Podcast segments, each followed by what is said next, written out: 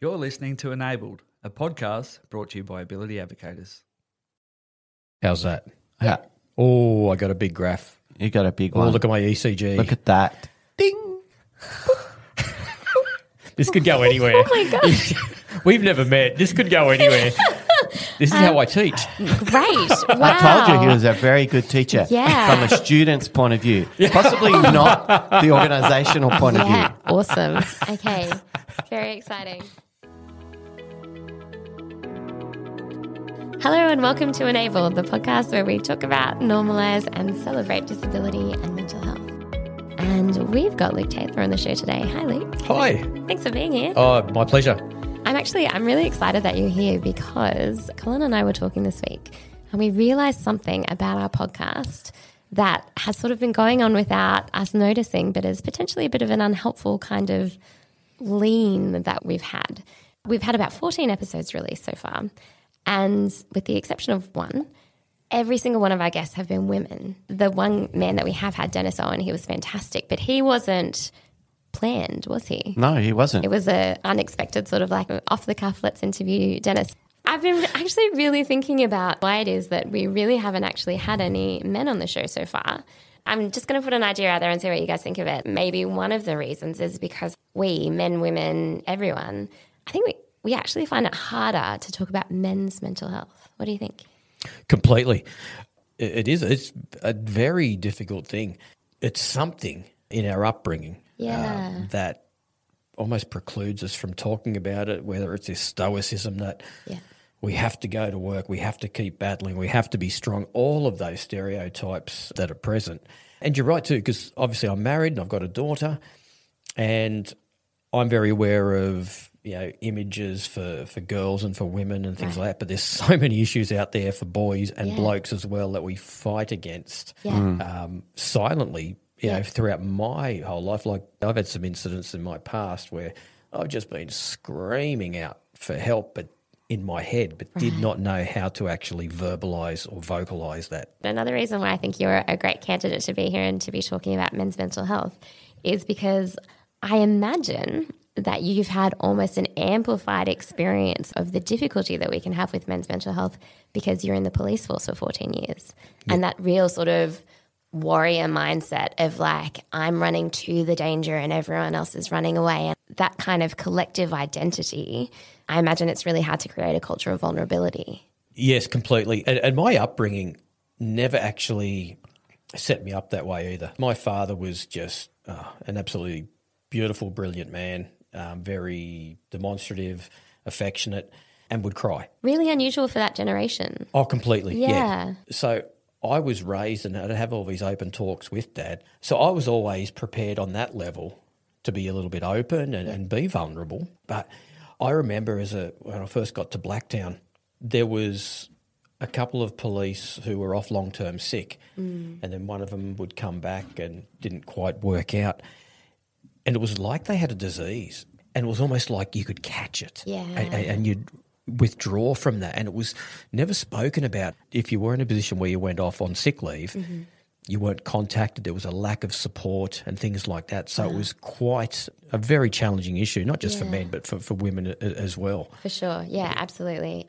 I'm curious as to how, I mean, you mentioned that you had, you were, were raised almost counterculturally with a father who was very emotionally literate. And then, you know, after the police force, you went into this very sort of creative side of things. What was the appeal of, of joining the police force for you?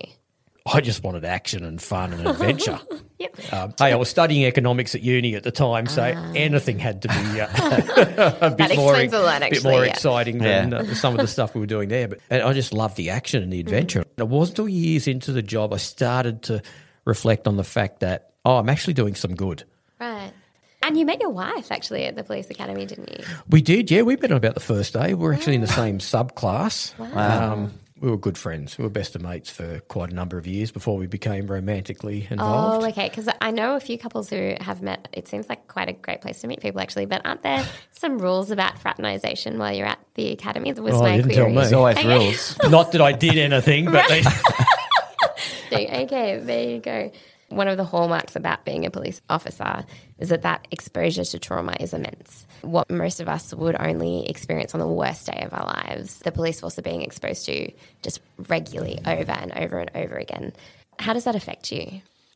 it's like the straw that breaks the camel's back. And again, mm. everyone has a different point. Mm. A- And, and I felt, I actually got to a point, I was probably about 10 years in, and I, I actually questioned whether I was uh, emotionally cold or, or, or why things weren't affecting me. Yeah. And then when I moved to a more Anglo area, and there was a couple of significant murders and jobs that I went to there, I had just reached that, that particular point where my basket was getting full because we're not taught how to actually unburden ourselves. Right. So going back, we used to have after a serious incident, the police in all their wisdom would bring in a external psychologist mm-hmm. to have a debriefing with everybody that was involved in that major traumatic incident. Mm. And I remember one particular one in a pretty significant event and murder, and every police officer that was involved on the shift that day, they said you have to come in on Saturday. Oh. We're not paying anyone to come in. If you want to go, it's for your own good. But we're not paying you overtime to come in. You've got to, if you've just come off night shift or whatever you've done, make your way in.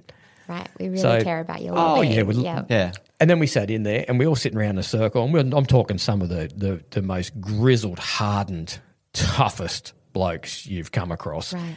And then you put in this room and you're a junior detective and you're sitting there and this psychologist says, okay, let's go around the room.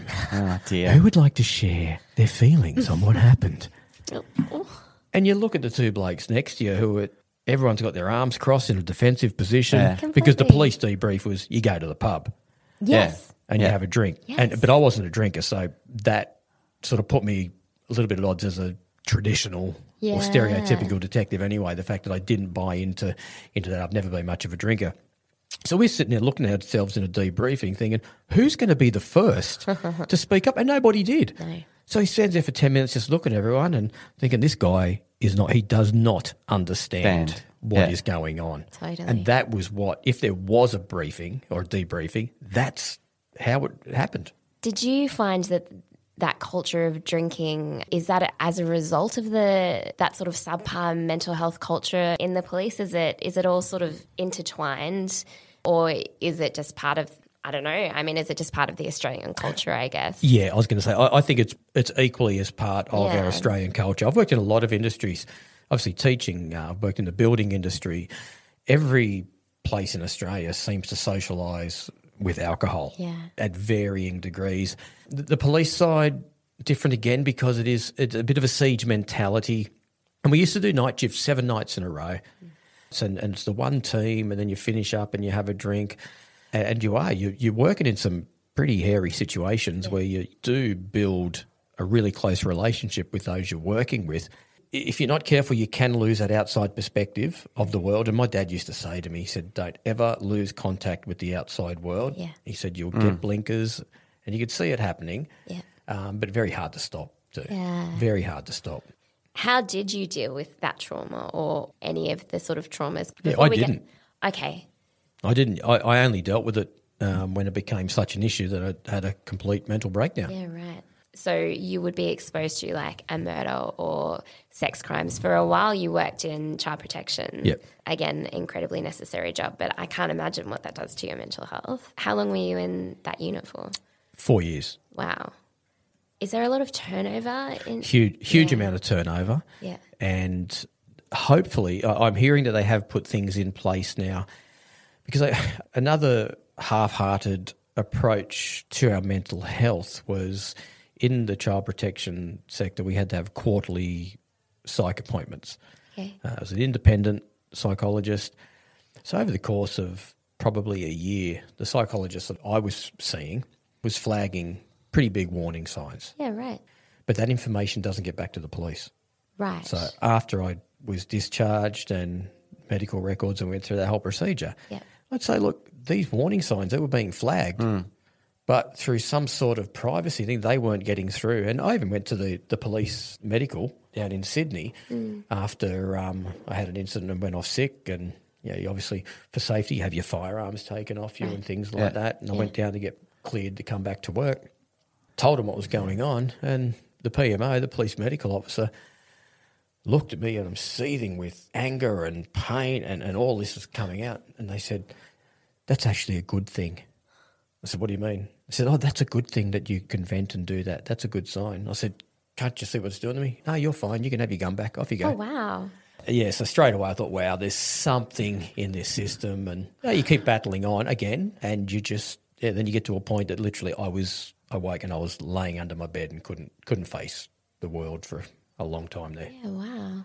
If you had the ability to do something now that would change the way officers can deal with their mental health issues, or is there something that you would go, you need to do this, police? Yeah, that's a that's a great question, and I don't think there's one answer. I think it's a, a number of things that hmm. have to be put in place because everybody's different. We all know that like trauma, especially PTSD and those things, some of it doesn't manifest immediately. Hmm. Yeah. Yeah. So you've got to do follow up calls. You've got to check in, and it, it is. It's changing the culture, so it can't happen fast. And this again, this is for every industry. I'm not hmm. just saying Yep. police anymore. This is every industry. We've got to have a way where we can also do it in a more low key. Like it's got to be one on ones. And I know we all have. Most businesses have employee assistance program where you can get so many appointments to go and speak to somebody, and that's a good step. But with certain industries, you also need inside knowledge. So you need somebody who is acutely aware of the history of that occupation and how these barriers have developed. You can't come out as a 22 year old straight out of uni, cheaper psychologists available Yeah. on, on entry level. So we, we don't have people who understand. Got to have it. There's no one size fits all. Yeah. Yeah, and and you do hear this a lot as well when people just become really disillusioned and it becomes the thing the thing that breaks you is that secondary trauma that happens when the organization that you have given so much for and aligned yourself so much with when they mishandle your concern. In the three years it took me to finish up with the police from the mm. time I was I first went off sick and kept trying to come back, I had to tell my story, which when it was written down as a statement, we're talking about a 50 page statement of all the trauma and what's led up to it. I had to tell my story to 17 different people. Why so many? 17 psychologists and psychiatrists because that is the system. To just get acknowledged, and have somebody actually say, you know what, you genuinely have anxiety and depression and PTSD. Yeah. I've since found out, I've done my research, uh, it's, it's harmful Having to retell your because you have to tell the whole over thing. It's not like my regular psych who I'd go to and we'd unpack it bit by bit and Yeah. who knew my journey and where we were. Yeah. But to sit there and offload that story time and time again, and it actually makes that memory stronger. Yeah. It's trauma, and yet, and I came from an industry where, in child protection, we would interview the child and a beautifully set up studio, mm. and we could play with the kids and try and make it really accommodating. And mm. we basically had one crack at it Yeah. Right. to get that don't want evidence. them to we don't it. want to. Yes, it was a joint system, so we had health, we had Department of Community, we had everybody involved in it. Yeah. So it would limit the trauma, Yeah. and yet at the same side, they treat me like cattle. Yeah. and, or a show dog kept going to jump through these hoops. It was it was horrible. Did you want to leave the police force at that time? I saw myself as being a commissioner. Yeah. Oh, look, from the moment I joined the police, I you know I might laugh about it now, but I absolutely love it, and I still have that passion for the job Yeah. and everything it is and what it stands for. And and I've come through the other side now, where I can embrace that, and I'm even making contacts again. People I used to work with. I had a hatred for it, an absolute hatred, and that was a protection thing, and it was what had happened to me. And yeah, I blamed the job, I blamed people in the job. Yeah, it, it was horrible. So when did you know? At what point did you go, "Whoa, this is now a problem"? What did that sort of progression look like for you? Very early on, when I was at Cabramatta, I was also the uh, union delegate for our station, so I was Right. um, often fighting for the rights of fellow officers and things like that. I remember one day just pulling over on the F4 and I was in tears and Yeah. I actually cried out in the car is when is someone going to stand up for me? Right. I didn't know how to. I didn't know how to ask for help. I was there helping others, which I suppose is what the police job hmm. is. So we do it inside, but just and that stupid pride. You know, is that the pride of a you know, a 23, 24 year old Uh-huh. guy who um, sees his whole career ahead of him. Yeah, Yeah, and that manifested later in life too, like even in, in, in teaching. I had some hard times in there, you know, and um, yeah, sort of pushes you to, for me, a bit of a workaholic, push harder and harder. And, and for me, I had this big issue that if I could have that career taken away from me, Right. it could happen again if there's things that are outside of my control. And that just sent me over the tipping edge. Mental health is something you've got to keep working on. It's like going to the gym. You, if you stop, your muscles disappear or your fitness goes. You've got to keep working on it. Good times, bad times, when it's least expected, Yeah. it can just jump up and grab you again. Yeah. So, what do you do? What have been the big takeaways for you in terms of how you do protect your mental health now? Look, I still keep in touch with a counsellor, psychologist, mm-hmm. you know, make three or four appointments a year, even when I'm feeling great. Yeah. I'll just check in. It's it's so important. Um, what's what's the end result? I don't know. Um, do we then struggle to get people doing those jobs? Um, because you go into it, you are aware, and, and the longer you, you do become aware, and I know you become entrenched in a job, and there's um, obviously financial safety and things like that involved with it. Um, but at the end of the day, you can make that decision, saying this is not for me, and walk away. And that's what's actually happening now because Yeah. the level of training, anyone with a degree thinks, well, I don't need to put up with this. I could perhaps go and do an undergrad for another six or 12 months. Right. And I've got that police degree, or I've got, you know, again, that teaching degree, and they can Yeah. easily transfer. They've got the choice. Yeah. It doesn't, doesn't actually help the situation. No. And again, for those who are still in it, the mental health issues are still there, and the problems and the causes are still going to be there. Hmm. Do we as a community need to do a better job at looking after our police officers? I think everyone in general. Yep. Yeah, we've, we've got to look after everyone. Like I said, it's uh, I, I don't. I, I know that's my past, um, and I've got that inside knowledge with that. But I'm an advocate for, for everyone, everyone's mental health. And now I'm in business. I also understand the stresses of of running a business and, and the things like that. And I know it is getting more out there in the public sphere, and, and what you're doing here is absolutely vital. This sh- should be compulsory listening, basically for, for everyone. This is the sort of stuff that needs to be on your Netflix, on your TV. Um, the reality, be- and, and this needs to be getting out there for every single person, and that's what a community, the community offers support um, and help, and, and we've we've got to do that. Yeah, yeah, absolutely. Well, let's talk about. So, you did unfortunately have to leave the police and then became a teacher. But you have also now founded a sort of experiential learning venture called Crime Story, which kind of marries the two. It does, yeah. Yeah, which is very cool. And also, and I'm very interested in the fact that as well, like you and Brenda were police officers together, and then she became a teacher as well. And now you both work presumably in Crime Story. Is there an element of like the family that works together stays together? Hope so.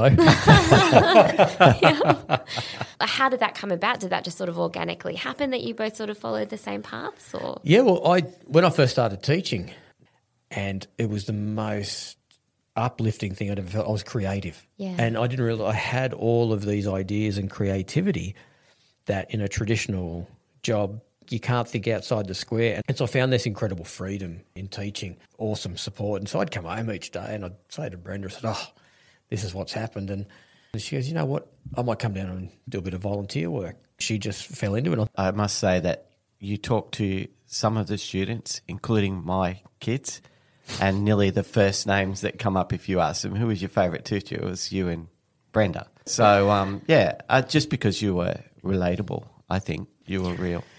I wasn't afraid to talk about having a breakdown and and having this stuff. And I remember, like almost from day one, I'd have kids hang back after recess and say, "Oh man, I can't believe you said that. I'm going through some some stuff as well." yeah, Yeah, I just had to own it, yeah, Yeah. yeah. um, and I now see the the benefits of that. How did you build yourself back up after the breakdown to the point where you could be people's favorite teacher, effectively?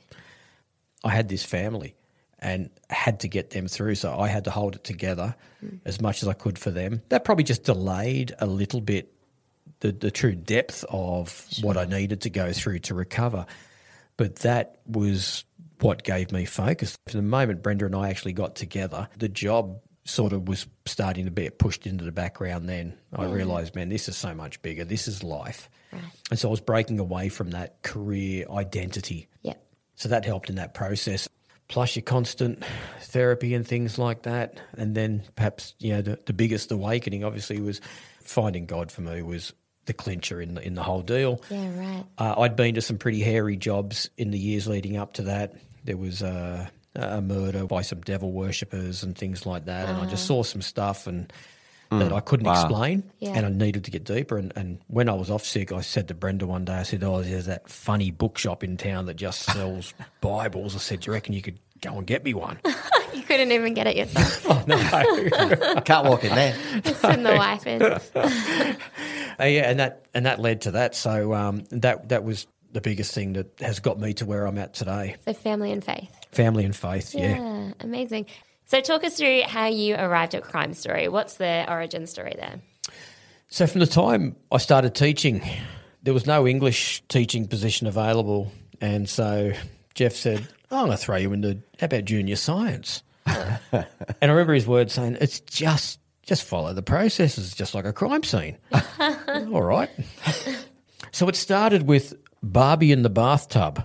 I oh. thought. I had to teach observations and inferences to, I think, year seven science and the difference between them. I thought, I might set up a little bit of a crime scene. So I went back home. I went through Chelsea's thing and found her one and only Barbie, and I filled it with a little bathtub with red food colouring and different Wow. things, and added some. and so I had to put it together with uh, all, all the different scientific things of what could have happened, and kids just loved it. So did a few different variations, like. But everything I did was hands on. Years later, I got the opportunity to train in um, project based learning, Right. and then I did my research into experiential learning. And I was head of English up at Kempsey, and the boss said, "Right, you can have a, have a run your own thing for a week. This is project based learning week. You can run your own thing." So I had a number of kids come in from year seven basically through to year eleven. A couple of them were flat out illiterate. Right. We're going to learn to write, Yeah. um, and we're going to do it with the crime scene, and that won them over. Yeah. And we would do things. I parked my four wheel drive in the bush. I put some tape around it. Said, right, they've escaped from there. They've done a stick up at the bank. Where did they go? So we're running through the bush, following natural paths, but we're writing as we go and recording. What do you see? What do you feel? What do you Yeah. hear? Hmm. It was hands on. Yeah. And they come up with some of the most incredible stories. Yeah. And so we did that. We made our own props. We would get bits of cardboard and we made gold bars for the bank robbery. we jumped out windows carrying gold bars. We did footprints in the sand and did plaster cast spraying and trying to match the shoe print. And this idea had been building and building. And I would be trying this in class in every element. And it got to a point saying, if, if we go full on with this, we've, we've got an idea. And we had some great supporters. And so we hmm. committed to it. And Amazing. earlier this year, went full time with it. Oh, great. Hearing you talk about like project based learning and experiential learning, I actually read, I think it was a blog post that you wrote where you called it play based learning. Yeah.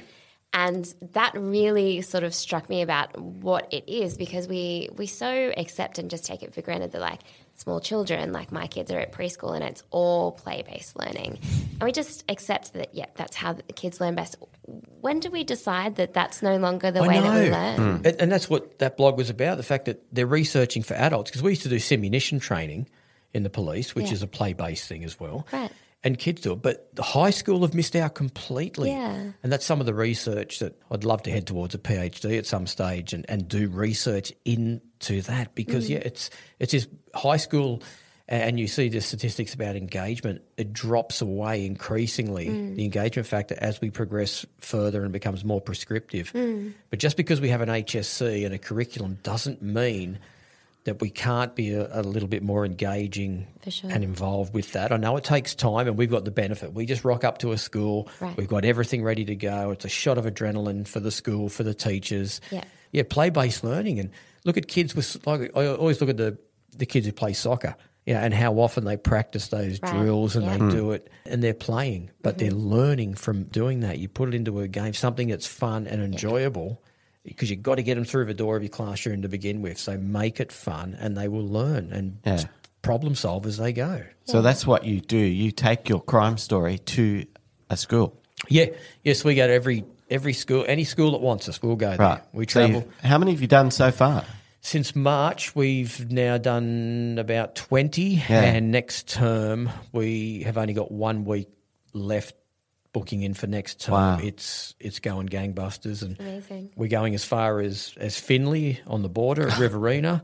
Been to Finley? um, Dubbo, up the coast, Sydney, Wow. you name it. We're okay. Amazing. It's not just schools though, is it? It's also like you will work with businesses and do almost, is it like a team building sort of? Yeah, so we're heading into the corporate structure and we'll do team mm. building and communication. The one take home that we used to see in the police, I actually was only a trainee detective at the time. We're working on a murder and a very senior sergeant from homicide was out helping with, with us. He said to me, Luke, what do you think? And I said, Oh, I've got nothing to offer. I'm only an A-lister, trainee. Yeah. He goes, I don't care. You're part of the team. You've got something to contribute Yeah. and it made me realise that we all have those different hmm. perspectives. It doesn't Yep. matter how seemingly invalued or junior you are. And so when we do this in class, quiet kid in the corner of the room, but an mm. incredible wealth of knowledge, mm-hmm. um, and you know, you get your, your class hotshots who do all the talk and think they know it all, and then you put this scenario in front of them, and then you see the kid from the corner come out, cracks, solves everything, Yeah. and everyone's suddenly listening to them. Yeah.